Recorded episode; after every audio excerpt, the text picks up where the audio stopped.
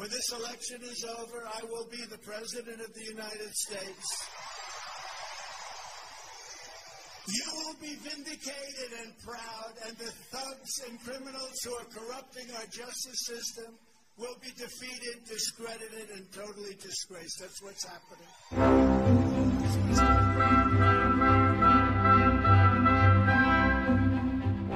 Welcome to Talking Feds, a roundtable that brings together prominent figures from government law and journalism for a dynamic discussion of the most important topics of the day.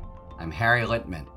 The jaws of the criminal law are closing slowly around Donald Trump, who, for his part, professes it's just the position he wants to be in. Manhattan DA Alvin Bragg hit pause for a few days during the week on a grand jury investigation in which the table seems completely set for a vote to indict the former president on charges growing out of the payment of hush money to Stormy Daniels on the eve of the 2016 election. Bragg's moves prompted head scratching among former prosecutors and commentators, but the bottom line remains that the investigation is way too far along for Bragg to be contemplating a last minute abandonment. And an indictment continues to be, as the word of the spring would have it, imminent. Comfortably holed up at Mar a Lago, Trump himself used the prospective charges to rile up his supporters with alarming calls to civil disobedience including proclamations that the charge could lead to, quote, death and destruction that could be catastrophic for our country, close quote. He used the coming indictment to raise over a million dollars, and even as his legal fortunes continued to fall, he made political hay with his troubles, markedly increasing the distance in the polls between himself and Governor Ron DeSantis, his current chief rival for the Republican nomination for president in 2024. The feverish vigil in front of Alvin Bragg's office in the downtown Manhattan courts as the country awaited the first ever indictment of a former president obscured critical developments in the federal investigation of Trump's possible crimes. The chief judge of the federal district court in Washington, D.C., issued two rulings denying claims of privilege for a number of Trump insiders, most importantly, Evan Corcoran and Mark Meadows, who are arguably the most important witnesses for the Mar a Lago documents case and the January 6 investigations, respectively. To help us discern which way the legal and political storms are blowing and how they will affect the national landscape in the coming months, we welcome three of the country's most prominent commentators, each of whom, to the benefit of our discussion this week, and I'm going to call this a little known fact, are former lawyers. And they are Laura Coates, a CNN anchor and senior legal analyst and host of the Laura Coates Show on SiriusXM, where I'm really fortunate to be a regular guest. After a stint in private practice, Laura served as trial attorney in the Civil Rights Division of the Department of Justice during the Bush and Obama administrations. She's the author of two books, most recently, Just Pursuit A Black Prosecutor's Fight for Fairness. Welcome back, as always, Laura Coates. Thank you. I'm happy to be here. I have to qualify it. happy in general and to be here. To be here. David Jolly. David represented Florida's 13th district in Congress from 2014 to 2017. He's held virtually every position in Congress from intern to member and has worked outside of Congress as an attorney and political consultant it really came home to me that we as a country have been doing this for a while and I as a podcast host have been doing this for a while because during the course of our discussions he's become a father of now two young kids. How how old are they and how's it going? Our little daughter turned 4 yesterday and our son will be 2 in about 3 weeks. Okay. So wonderful wonderful ages. Can they say Donald Trump? Probably. Yeah. I love those ages also. And Jen Rubin, an opinion columnist for the Washington Post, and also, like David, an MSNBC contributor. Prior to her career in journalism, she worked as a labor law attorney for two decades. She's the author of the book Resistance How Women Saved Democracy from Donald Trump. Welcome back, as always, to my Boalt classmate, Jen Rubin.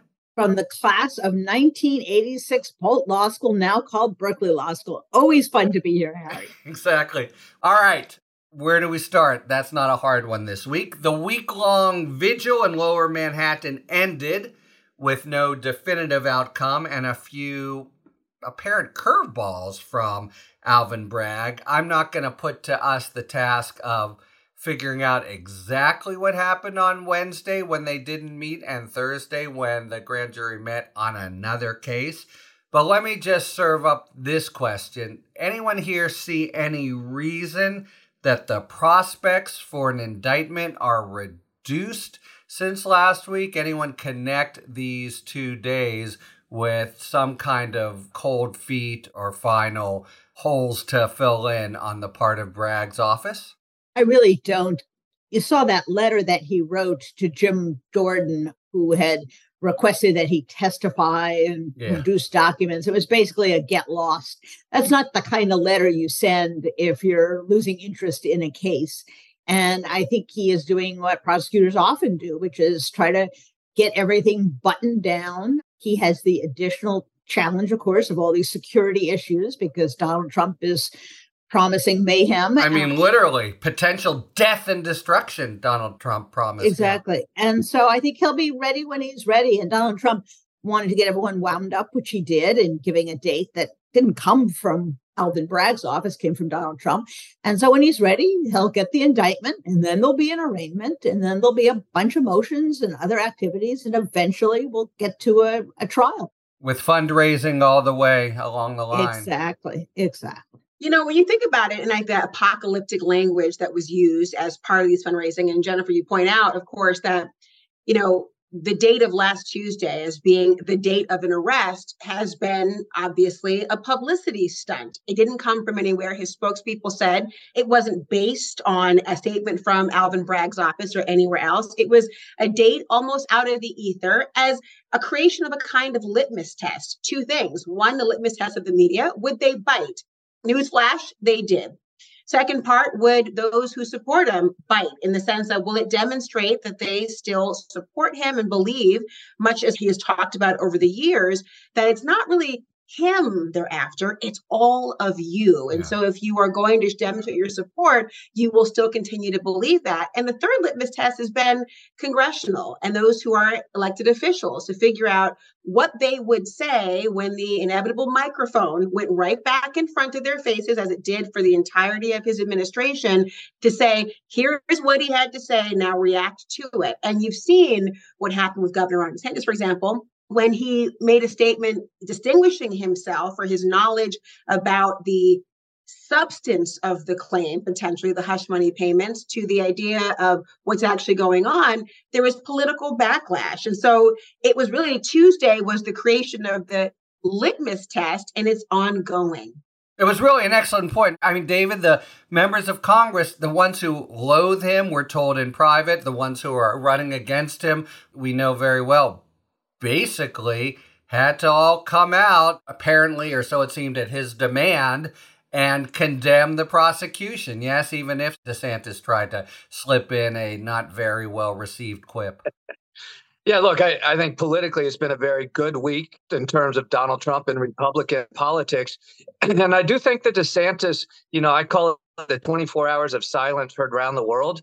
The one thing people will remember about DeSantis is that he blinked and nobody else in Republican politics blinked. When Donald Trump said, they're coming for me, everybody got his back immediately. Mike Pence, Kevin McCarthy, Jim Jordan, go through the list. They all got his back except Ron DeSantis. And then when he did speak, he took the swipe at Donald Trump. And I think in Republican politics, look, Ron DeSantis has had a bad couple of weeks, just as Donald yeah. Trump has had a good couple of weeks. You know, as we all await whether or not there will be an indictment, I do think it's still possible that there is not an indictment. I mean, from what we know, this is a difficult felony case to bring. And so if Alvin Bragg is doing that, as Laura said, you've got to have everything buttoned up. And I think Jen said you've got to have everything in place in terms of the law and the facts.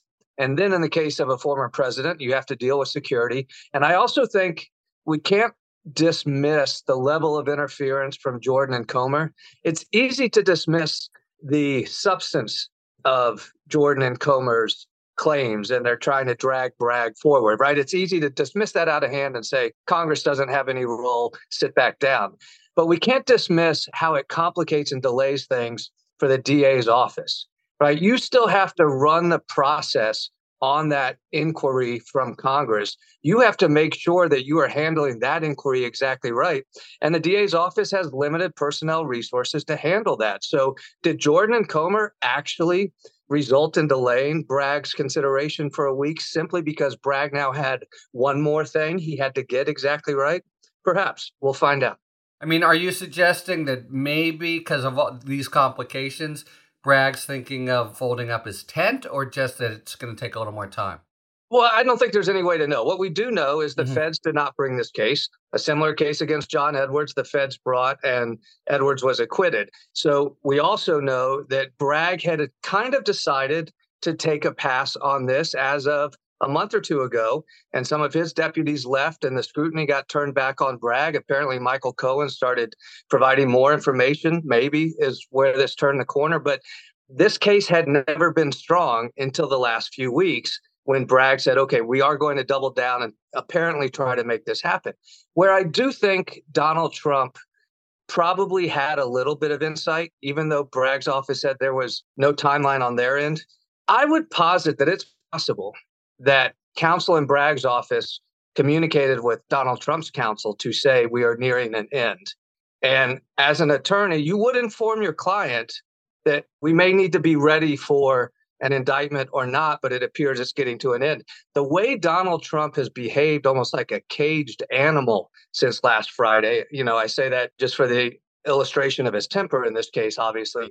To me, it does say he's feeling the pinch somewhere. He does think something's about to happen. Now, the master of manipulation, he's turned it to his benefit for now. But if Bragg does move forward, then the former president is going to have to face real consequences. And to your point, David, we do know that there was some communication with counsel to the extent that he was invited, and I use that term because right. no one really thinks it's, I mean, you get invited to dinner, but mm-hmm. invited to talk to the grand jury, a very different connotation, but invited to speak before the grand jury, which is one of those nuances of New York state law where you are required to offer the invitation to testify in front of the grand jury if you are the target it normally would not be done in other contexts because we all know who's going to say, you know what, sign me up. I'd love to tell you everything. I'm already a target and I think this will change your mind. Normally doesn't happen. We do know that that was part of it. But you also think about, and one concern I'm always looking at is a lot of the criticism has been from Congressman Jordan and others, almost alluding to why this case and why this feels trivial on the scale of hierarchy in terms of other cases to people. But in reality, that's as much of a criticism of Attorney General Merrick Garland and the failure to bring a case yet, or the decision to not bring a case as of this date, you know, ultimately be. Because the, if the question is, why on earth would the Manhattan DA's office go first? That's really a question of why others have not already gone. And finally, when I look at what's ahead, you mentioned the silence, David and Harry, on the issue you didn't get a letter from members of Congress directed to Fani Willis or even to Merrick Garland, but there was a focus on what's happening in Manhattan, what's happening there. And I do wonder if that's because this one seems truly imminent. One interesting question that Laura you touched on is not so much why these other bigger cases have not gone forward because they are arguably much more complex, much more serious. But why Merrick Garland and the Justice Department didn't prosecute Trump for this exact crime? After all, Michael Cohen went to jail for this scheme to conceal federal campaign donations. He went to jail. The federal jail, yeah. Donald Trump was named as individual number one. Now, there's a really good argument that the day that he left office, when he no longer could claim immunity from prosecution under the current DOJ guidelines, Merrick Garland should have filed suit right there, should have gotten an indictment right there. If what Michael Cohen did was a crime and he got a conviction and he went to jail, why didn't Donald Trump? And I think there's lots of explanations, both practical and otherwise.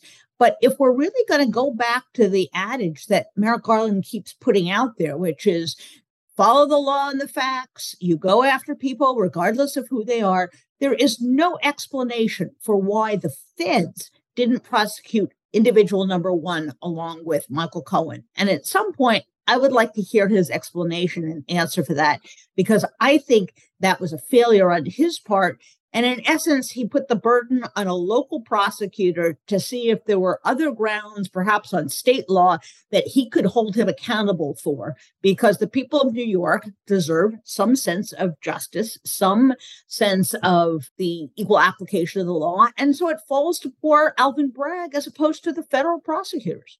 When you look at this and talk about Merrick Garland, and obviously in his role as Attorney General, there was the William Barr years, the Bill Barr years, right? And the idea of that tension of deciding not to go forward with the federal prosecutors who were under his particular umbrella at that point in time. Do you think that Garland thought this was going to be viewed politically because there had been that interim?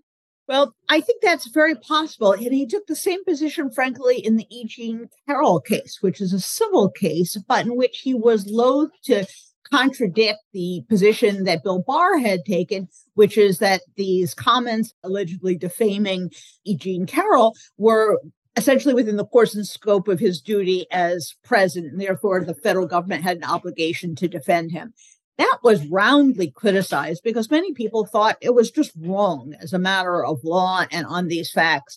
And he was similarly, as in this case, very antsy about contradicting even an incorrect position that Barr took. And I think it has taken a while for Merrick Garland to understand that he cannot both pursue the law and the facts and restore the reputation of the Justice Department and be consistent with everything that his predecessor did. Because what his predecessor did was not to apply the law equally, not to hold up the finest traditions of impartiality in the Justice Department. And you've seen how Merrick Garland, frankly, has shifted a bit when presented with essentially the same issue of whether Trump's conduct, Trump's speech during the presidency was something that he would be defended for um, by the federal government. In the case, the so called KKK case, the civil suit brought by police and by members of Congress, Garland then switched tunes. He said, no, it can't be the case that all speech is within the course of a president's duty. This would be outside. We're not going to be responsible for him. So I think that shows an evolution in his thinking, which is, you know what? Maybe I don't have an obligation to simply follow along with whatever Barr was doing, because if I did that, I really wouldn't be fulfilling my obligation, which is to prosecute Trump um, if the facts and the law determine, and to handle civil litigation according to the same rules that I would for other individuals. So, in my mind, it's been kind of an interesting shift. And this was one area that was kind of left dangling because Merrick Garland never went back to this case. And so Alvin Bragg has been handed the set of facts, and it's his job as the New York prosecutor to see if there were New York laws that were violated. That's what he's been doing. I just want to step in a little from having worked closely with Garland. I take your points, they're well taken, but I'm not sure it's an evolution. He did come in, I think his number one lookout. You know, he revered DOJ, saw it being corrupted. He really, really, really wanted to right the ship. And that included, I think, logically enough at the time, avoiding an appearance of just simply listing to starboard instead of port or whatever. That's probably the wrong. you know, it's a real problem with being a uh, podcast host. You always go to these dorky sports analogies. But anyway, that was his really number one lookout to right the ship, and it really did need to be righted. And part and parcel of that, I think, was trying not to revisit. That was his general presumption. Now, of course, then there had already been January 6th that the department hadn't dealt with that. And from the start, although first with the actual marauders, he was very focused. So I do agree. Some of the rhetoric he's saying now wasn't applied in the same way, but that's because of his nuanced and very, very serious regard for the institutional interests of the United States. I think he had a real distinction between what came before and what was coming now. Let me follow up one quick point about Trump. Can he really stay the course here with this not just martyrdom, um, almost messianic complex, but really exhorting his supporters as he gets A, more charges built up? It does seem to me, though, he, he raised money, he made everyone fall into line. DeSantis did look like a boob. The little bit we know is when you go to the ramparts, there have been like, what, six people, eight people? It's not clear to me that he's able to wave his magic wand as he did on the 6th and have the crowds pour out. What do you think? Yeah, so look, great point, particularly on the fundraising numbers. They're not strong fundraising numbers. I mean, a 1000000 mm-hmm. half dollars is a lot of money, but that is nowhere near what he used to attract in moments like this. So that's one data point that suggests maybe some of the enthusiasm has faded. I also think, you know, a matter of Donald Trump hush money with an adult film star is not relatable to most people. So January 6th, people rallied to him because it was their franchise that they had been told was stolen from them, right? Their election was stolen, their democracy was stolen. So there was more of a didactic relationship between the Grants and Donald Trump supporters than there is in a Manhattan courtroom over the Stormy Daniels matter. But I think what I am most taken by, Harry, is the absence of any cracks in support for Donald Trump what we're seeing almost as a permanency to Donald Trump's hold of the party because this is a bit of a first impression for us, right? If Donald Trump is to be indicted, you would expect that Mike Pence and others would say, let's just see where the law takes this. You know, I stand with the president. But they gave a full Obviously, it was new on attacking Bragg and not fully defending the substance of Donald Trump's case, but it was a full throated defense of Donald Trump, the person and the candidate, which then the kind of the sadness I think that follows is I think it's a tell what we will see if Fani Willis indicts, if the special counsel indicts on Mar a Lago, if Merrick Garland does indeed move on January 6th. I think we just saw how Republicans will react. So it may not be that there's this dramatic strengthening for Donald Trump, but it's the lack of any cracks in the veneer suggests it's still his party, a strong political opportunity for Donald Trump, and possibly sustain this a pathway to renomination for him. By the way, this should panic Republicans who have any sense of reality.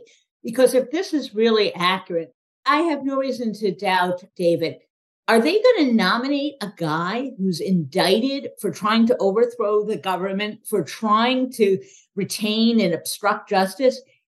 Listen, the Republican Party may be crazy, but I do not think the American people, by any stretch of the imagination, would reelect Donald Trump. And that has serious consequences for the Republican Party. Are they prepared to go down with the ship? Maybe they are. Maybe they figure it's easier for them to simply get wiped out in an election, let Donald Trump lose, and then pick up the pieces later. But if they have any hope of holding on to their House majority, any hope of retaking the White House, any hope of retaking the Senate, they have a huge problem because as things stand right now, Donald Trump is not being pushed out of the way. To the contrary, they can't find anyone who has the, well, the the nerve, the spine, to put it uh, more genteelly than I was initially thinking, to stand up to this guy.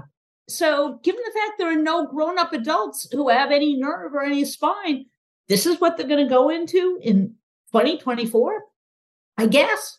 Well, you know, if you think about it as past as prologue, on the one hand, Donald Trump did not serve the Republican Party well during the midterm elections. There are many who disassociated with it. The Virginia governor, even prior to that, was able to be successful and become elected without having the visible side by side support of Donald Trump.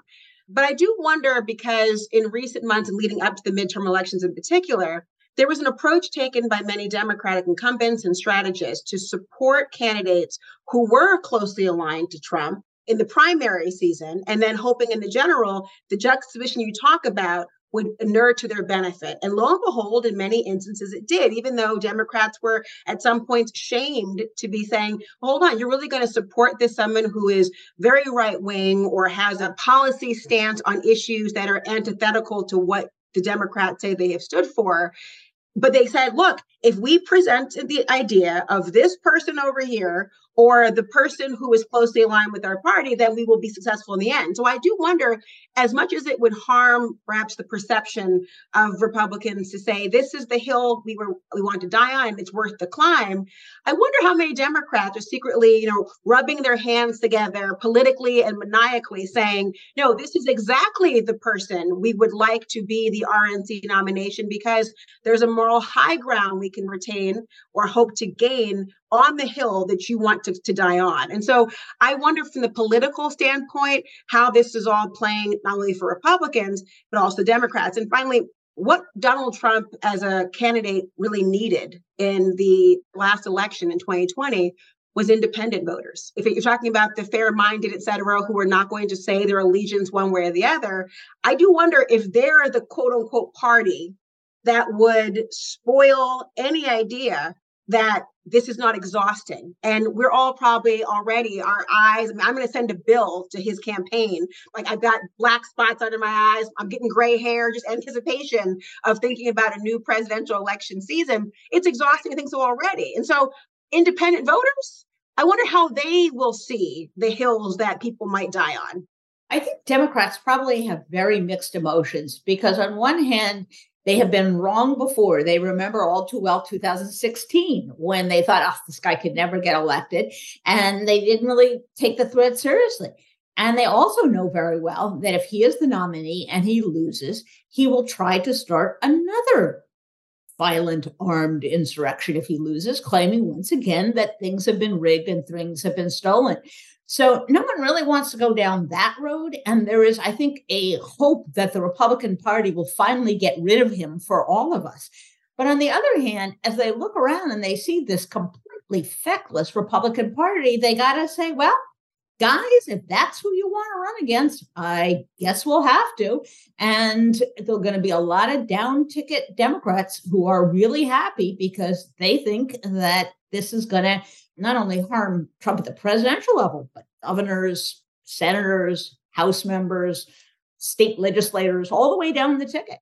And listen, if Donald Trump right now has only 35% of the electorate who believe the election was stolen, that says that about 65% of the American people have not lost their minds and are probably not anxious to reelect him. Republicans don't seem to be all that concerned or aware or seem to be willing to do anything about it. Or maybe they're just in a box. First, his gumption is such. He not only forced them into a corner that these suggestions, that the, the line they tried to to tread like Pence. Okay, poor Trump, but we must be peaceful. He mocked that very line. He actually said sarcastically, you know, peaceful. We're not going to be peaceful. But I agree with what you say. I'm really interested in, in David's thoughts because I'm not in the political sphere. But I think the lesson of the last couple weeks to me is not simply they have to make that choice but they maybe have to make it here and now. You know, 80% of the party or more are for either him or DeSantis. In these two weeks, if you take the metric and the polls of just the head to head, Trump well increased his lead over DeSantis, which is now more than double. Now is the time for the big fundraisers. Now, it may be the case that pretty soon, if DeSantis can't knock him off, that's kind of the ball game. And you may well look to this sort of period, even before the formal announcement of the campaign, as being the time he kind of sewed it up. It does seem to me a few more months like this with DeSantis, he's in too big a hole to dig out of. And then what do we think? Scott, Haley, whatever. Anyway, I wonder what your thoughts, especially David, about whether there's a current urgency to the question that Jen and Laura are discussing.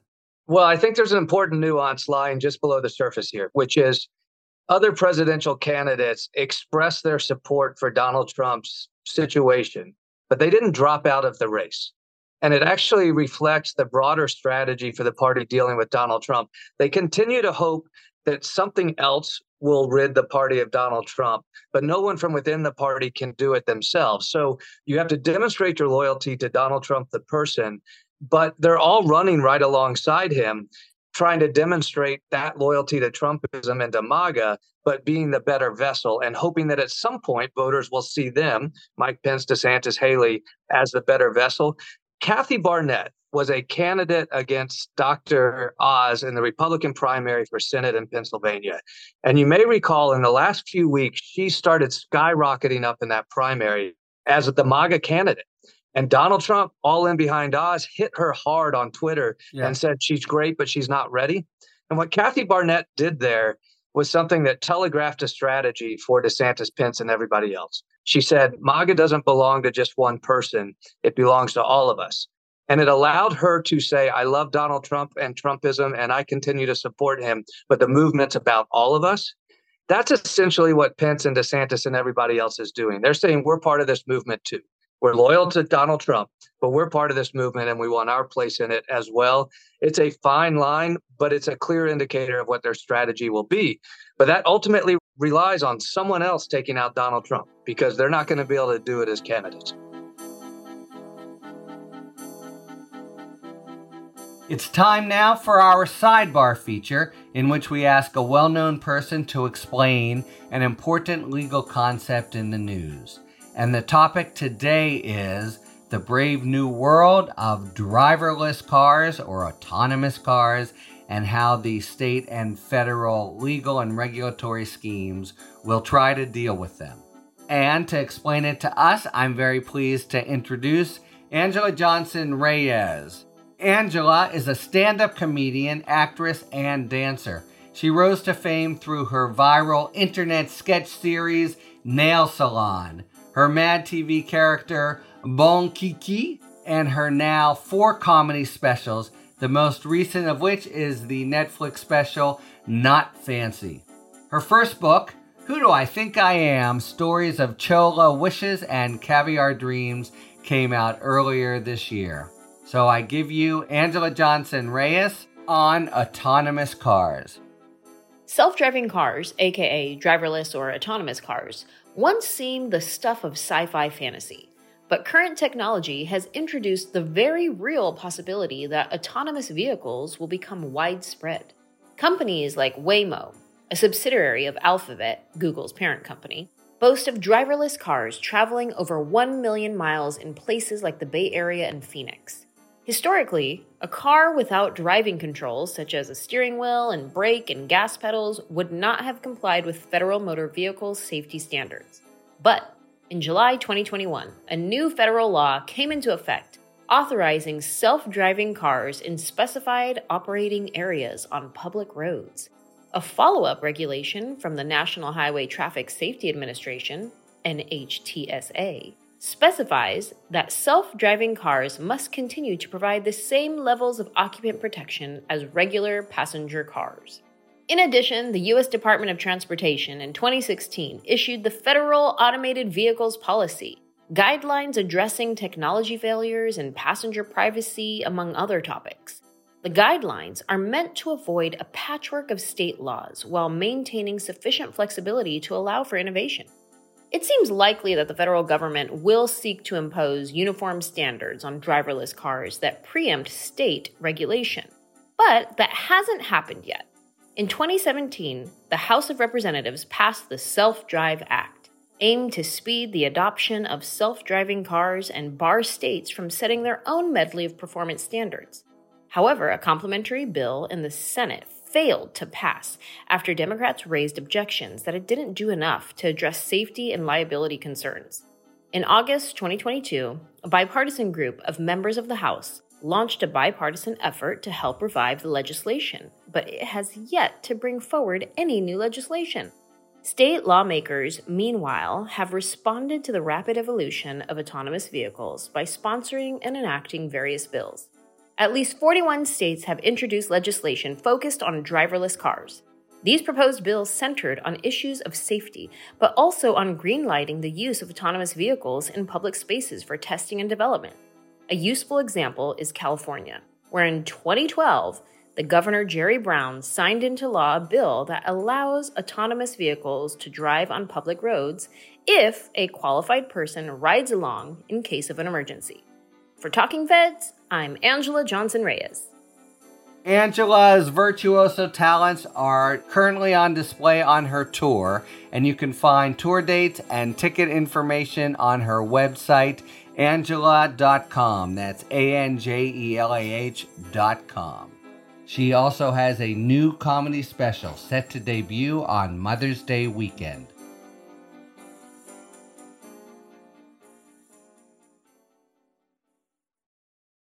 All right, it is now time for a spirited debate brought to you by our sponsor, Total Wine and More. Each episode, you'll be hearing an expert talk about the pros and cons of a particular issue in the world of wine, spirit, and beverages. Thank you, Harry. In today's spirited debate, we stir up a discussion around cocktails. Make your own or buy them ready to drink. There's no question that mixing a delicious cocktail is truly an art form. Precise measurements and proportions, creative substitutions, the presentation itself, and even the speed of delivery are all factors that earn great mixologists the reputations they deserve. But for people who may not stock things like triple sec and bitters, a ready to drink cocktail that's pre measured and mixed just might be worth pulling off the shelf. Ready to drink cocktails don't necessarily give you the satisfaction of creating a drink from scratch, but they do offer up undeniable convenience, removing the complexity of recipes, the burden of acquiring ingredients, and the time it takes to measure, pour, mix, crush, stir, and of course, repeat.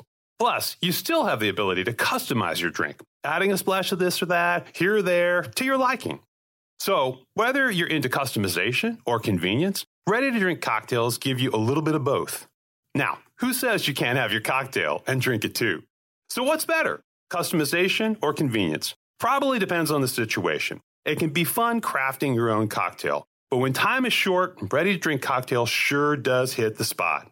Either way, you can grab all the ingredients you need for a great craft cocktail or get your ready to go favorite at Total Wine and More. Thanks to our friends at Total Wine and More for today's A Spirited Debate. All right, maybe we let it lie here for now and return to the maybe bigger, in fact, I'll start with that question, threat to Trump, which is Mar a Lago and the developments just today. We tape on Friday. Evan Corcoran has had to go to the grand jury to testify, having lost his claim that he's shielded by attorney client privilege. Any thoughts about how volatile or prospectively dangerous this development is in a whole nother case for Donald Trump. As uh, attorneys here, how extraordinary that the attorney client right. privilege shield is gone. The idea that we all know who it belongs to and why it belongs to the client, not having somebody be able to run off and tell you, here's exactly what this person has told me about an issue, and maybe even fatally undermining one's privacy, confidence, and perhaps representation. But the idea that a judge, more than one, in a panel essentially said, you have presented something sufficient to suggest that the crime fraud exception is in place here. I can't think of a time when I've ever had that happen in a courtroom, or any colleague of mine can recall where they've had this happen in a courtroom because it's so rare. And I want to continuously underscore for people, as you all know, just how rare and extraordinary that is, and how damning that is to suggest that there is even this prima facie case about a former president and the involvement of these classified docs.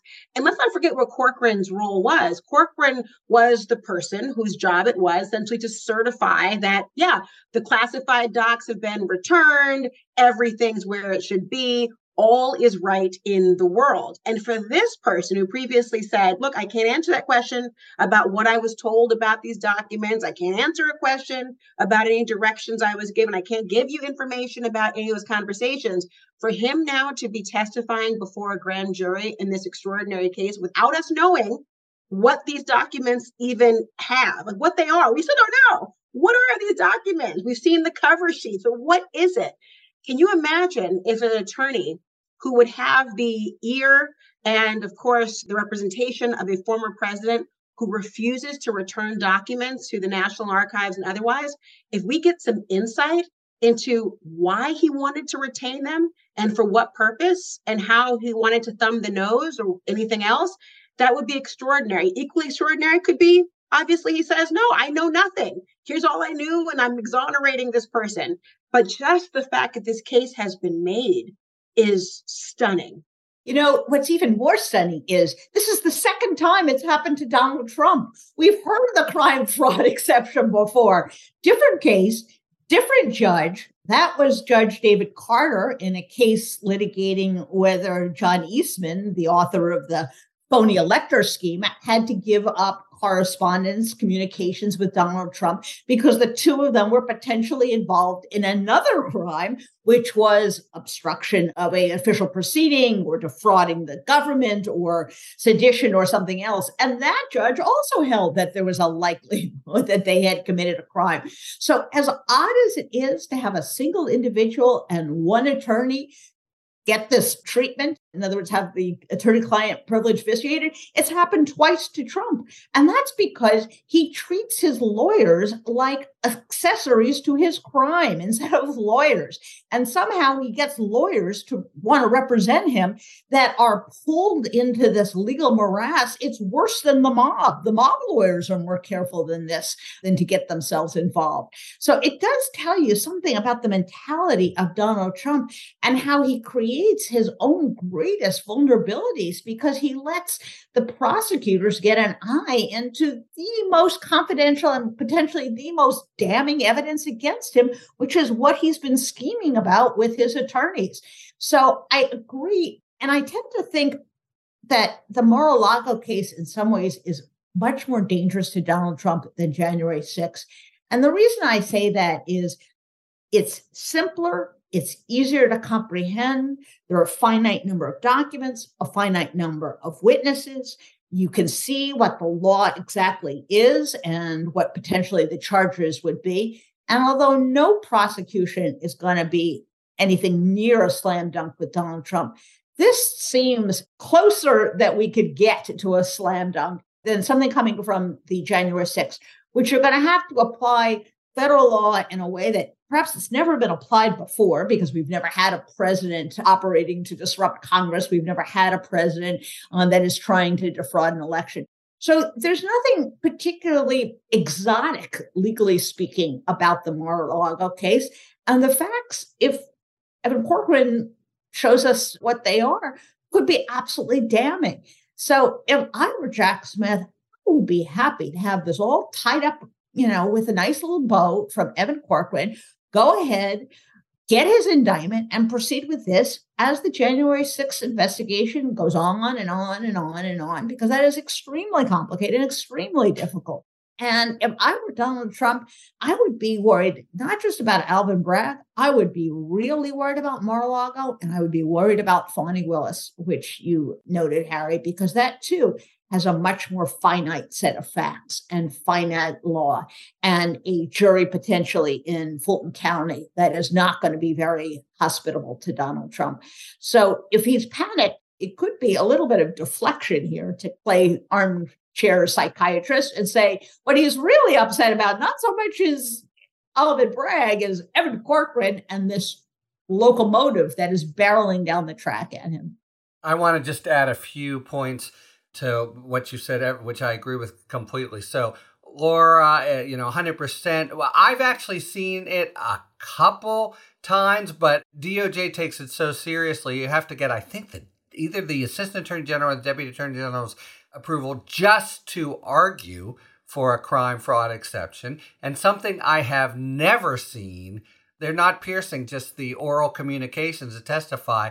In some ways, the more important evidence could be all the documents, including this tantalizing transcriptions of personal personal audio recordings. What does that mean? But it seems to be coming from Trump's mouth and in an unguarded way where he thinks he's talking protectedly because he's talking to his lawyers.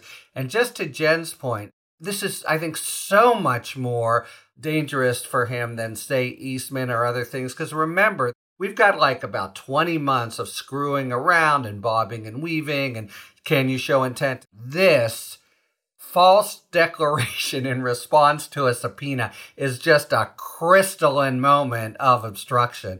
And if the communications tie him to that, man, that is the cornerstone. That's where Smith starts his opening and ends his closing. I mean, that is just, you know, really big stuff. And then I wanted to sort of follow up. So Trump is able to marshal the Republican troops behind him on something like the Bragg case, but can he do his same kind of pugilistic pushback strategy with respect to Mar-a-Lago and will the Republican faithful fall into line, do you think?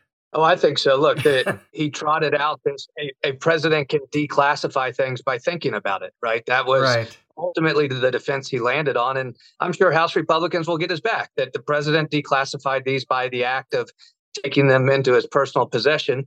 They'll also say they were just love letters, they were perfect documents, all this stuff. But I think building on exactly this conversation you've been having, what is also crystal clear is the scale of the violation. So, yes, there's the simplicity of lying, saying these are all the documents. That initial turnover where they said this is all the documents, I believe was like somewhere around 35, give or take, documents. While he was actually hiding another 100. What happened in August when they seized documents, there were a hundred. This is not like Biden or Pence or others where there's a right. onesie twosie in a garage Oops, or a onesie right. twosie in an office. There is no way that Donald Trump can say, oh, it was a mistake when we certified the 35. I didn't realize I had a 100 others. He knew exactly what he had. And I think, look, we've learned politically from the Alvin Bragg news cycle of the last week Republicans will rush to his defense. He will attack the prosecutors. But within the four corners of the law, Jen's point is exactly right. This is kind of open and shut. All right, so let me then take it from the other direction. A lot of hunger and thirst in the country for accountability. Many people pointing out Bragg, you know, it's a little bit unfortunate that he's first because it's on the overall scale of things fairly modest. Let's say our, the final resolution of the whole Trump saga is a conviction here, but a walk away from the January 6th stuff. Is that for the country? Adequate accountability if there's a conviction on Mar-a-Lago, or is it inadequate unless there's justice to pay on January 6th?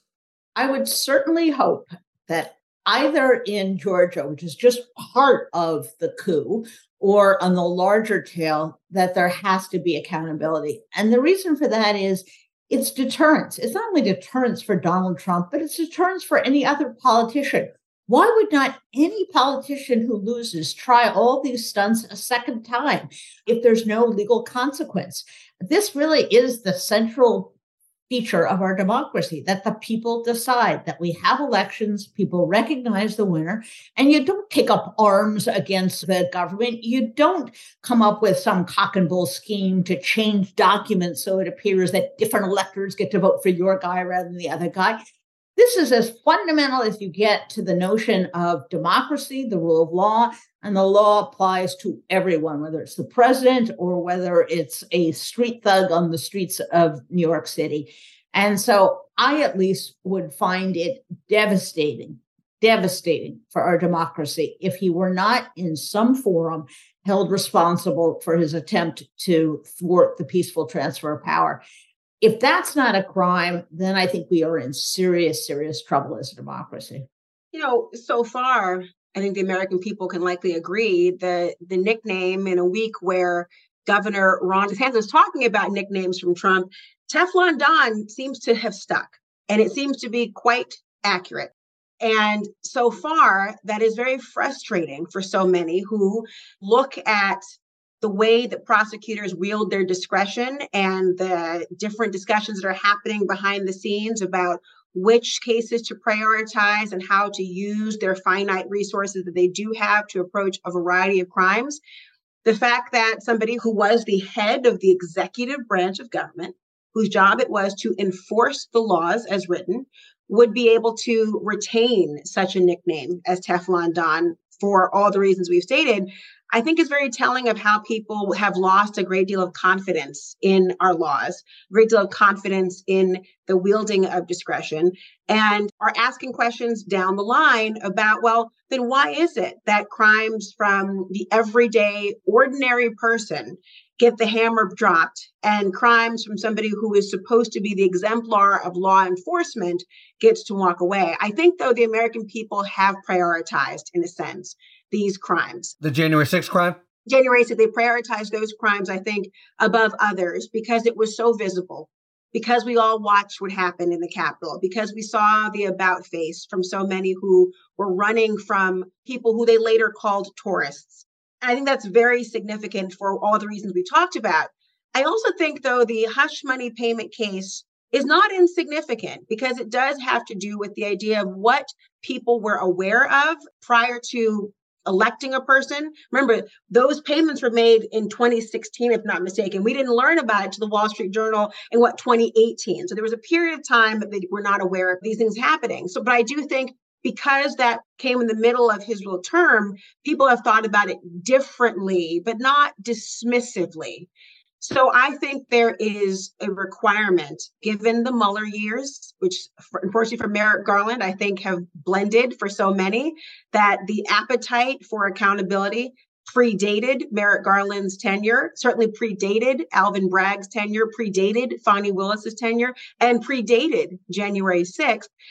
I think there is an appetite to see accountability, but there cannot be a political appetite for vengeance because that will be something that will also be problematic to many. If the only motivation were to be political, that's not accountability, that's politics. But there seems to be, so far, more than enough reason to believe that politics is not at the heart of any of these pursuits. Hey, Harry, if I could add something, because I agree with everything that's been said, and I think we would all agree, you know, DOJ does not want to move until they know they could actually win the case, right? So they have to be very careful about this. But I lay that as a baseline to kind of disrupt it with this. I think we sometimes, particularly in the legal world, overthink things. And here's why. So consider this is it nearly a thousand or has it passed a thousand convictions the DOJ has gotten for people who broke and entered into the right. Capitol, right? I mean, they are knocking them down one after every day. There's a new headline. You've just gotten, call it a thousand, give or take, a thousand convictions. They did not storm the Capitol because Kevin McCarthy or Nancy Pelosi asked them to. They didn't do it because Mitch McConnell asked them to, or Steve Bannon, or because they read something on Facebook. They did it because Donald Trump laid the predicate of the big lie, issued the invitation for them to come to Washington on January 6th, a day they otherwise would have had no idea what the certification of the election actually was. And then he gave a speech issuing the charge to go to the Capitol with strength, not with weakness. So we can consider look, was there a conspiracy to disrupt an official proceeding? And did Donald Trump have a hand in that? Yada, yada, yada. Guess what? He incited violence that led to a thousand criminal convictions already maybe just reach for the basic. If we get to the end of this, there has to be accountability somewhere. It would almost be this grievous injury to our republic if Donald Trump did not face accountability for what essentially was a coup. So maybe don't overplay the hand if you're prosecutors and you're afraid you can't get all the way there. Line up the thousand convictions and say, and this is the final one. The guy that incited all of this violence, we're now going to bring on a very simple charge and hold him accountable that way so that history can record it. Boy, do I agree with that, David. I think the notion that somehow they should go for the star and the moons and try to convict Donald Trump of seditious conspiracy, for example, would be an error. First of all, it will take forever and it will give innumerable reasons for appeal and for objections. And there is something to be said in this case for some I don't want to say speed or a rush to judgment, but some closure, some finality. The country cannot have this wound open for forever. We really do, as a country, need to move beyond this. And one thing I would say is there was this initial sense that, oh, we can't be prosecuting former presidents, we'll look like a banana republic. I think Donald Trump has done a very good job of showing that if we don't prosecute him, that would be the banana republic. This notion that you can threaten violence, that you can cook up all these crazy conspiracy theories, that you can come up with excuses for taking secret documents and just dare the prosecution to come after you. That's the banana republic. And I would hope that the Justice Department has kind of sensed this shift in the overall sentiment, the overall message here, which is if we let this guy go, then we are not a nation of laws. We're run by bullies and thugs. And the only way to restore and to really support the idea of a nation of laws is by prosecuting someone who is so blatantly, so publicly trash the law and trash the entire administration, the entire enforcement of justice.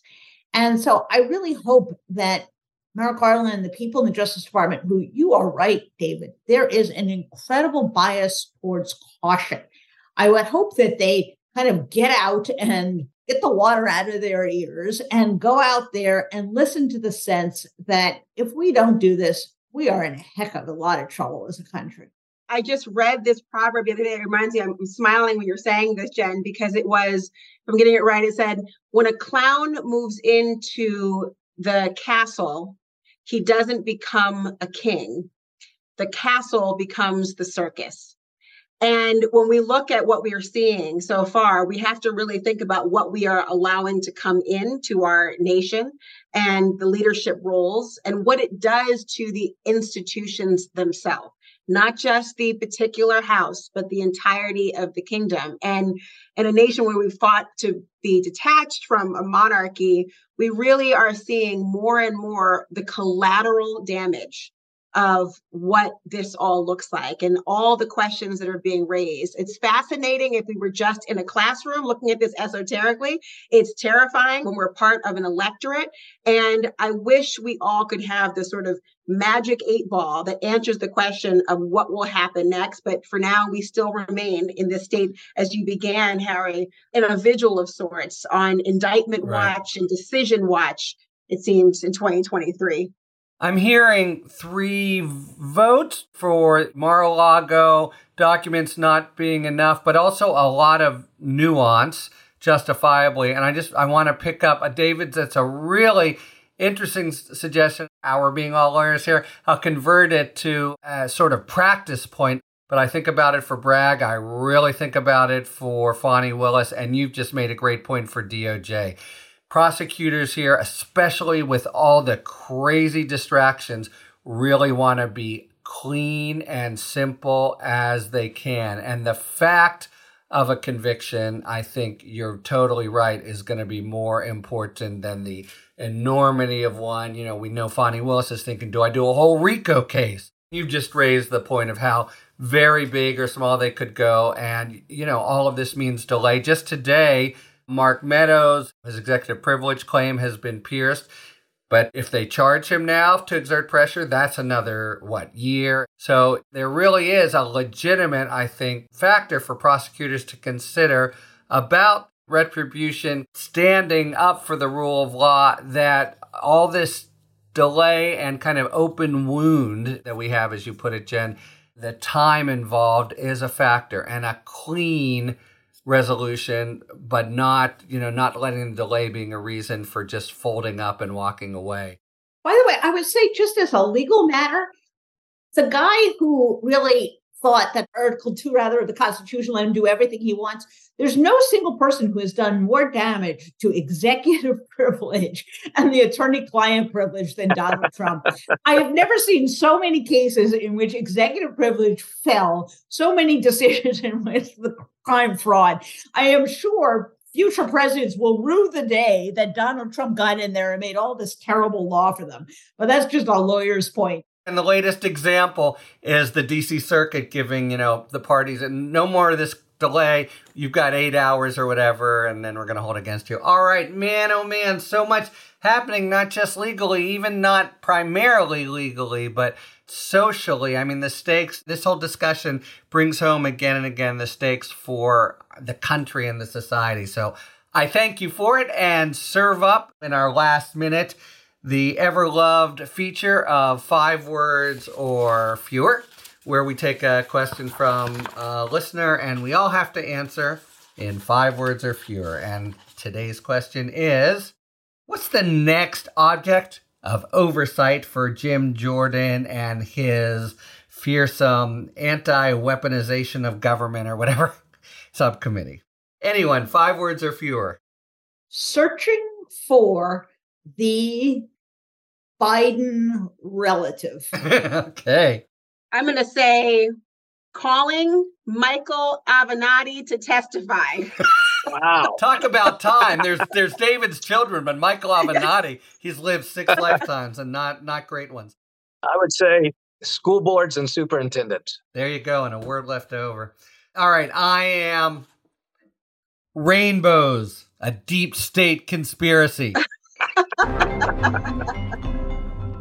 That's all the time we have. Thank you so much to Laura, David, and Jen. And thank you very much, listeners, for tuning in to Talking Feds. If you like what you've heard, please tell a friend to subscribe to us on Apple Podcasts or wherever they get their podcasts. And please take a moment to rate and review this podcast. You can also now subscribe to us on YouTube, where we are posting full episodes, talking books, and bonus video content. You can follow us on Twitter at TalkingFedsPod, and you can look to see our latest offerings on Patreon, where we post bonus discussions with national experts about special topics exclusively for supporters.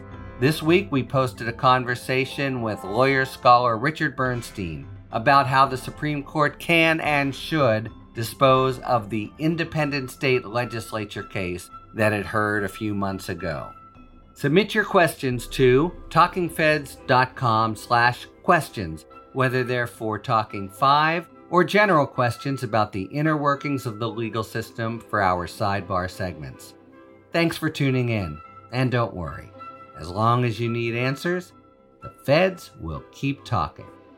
Talking Feds is produced by Olivia Henriksen, sound engineering by Matt McGardle, Rosie Don Griffin and David Lieberman are our contributing writers. Production assistance by David Littman, Kalenatano, and Emma Maynard. Thanks very much to Anjelah Reyes for explaining the federal and state regulatory regimes for driverless cars. Our gratitude, as always, to the amazing Philip Glass, who graciously lets us use his music. Talking Feds is a production of Dolito LLC. I'm Harry Litman. Talk to you later.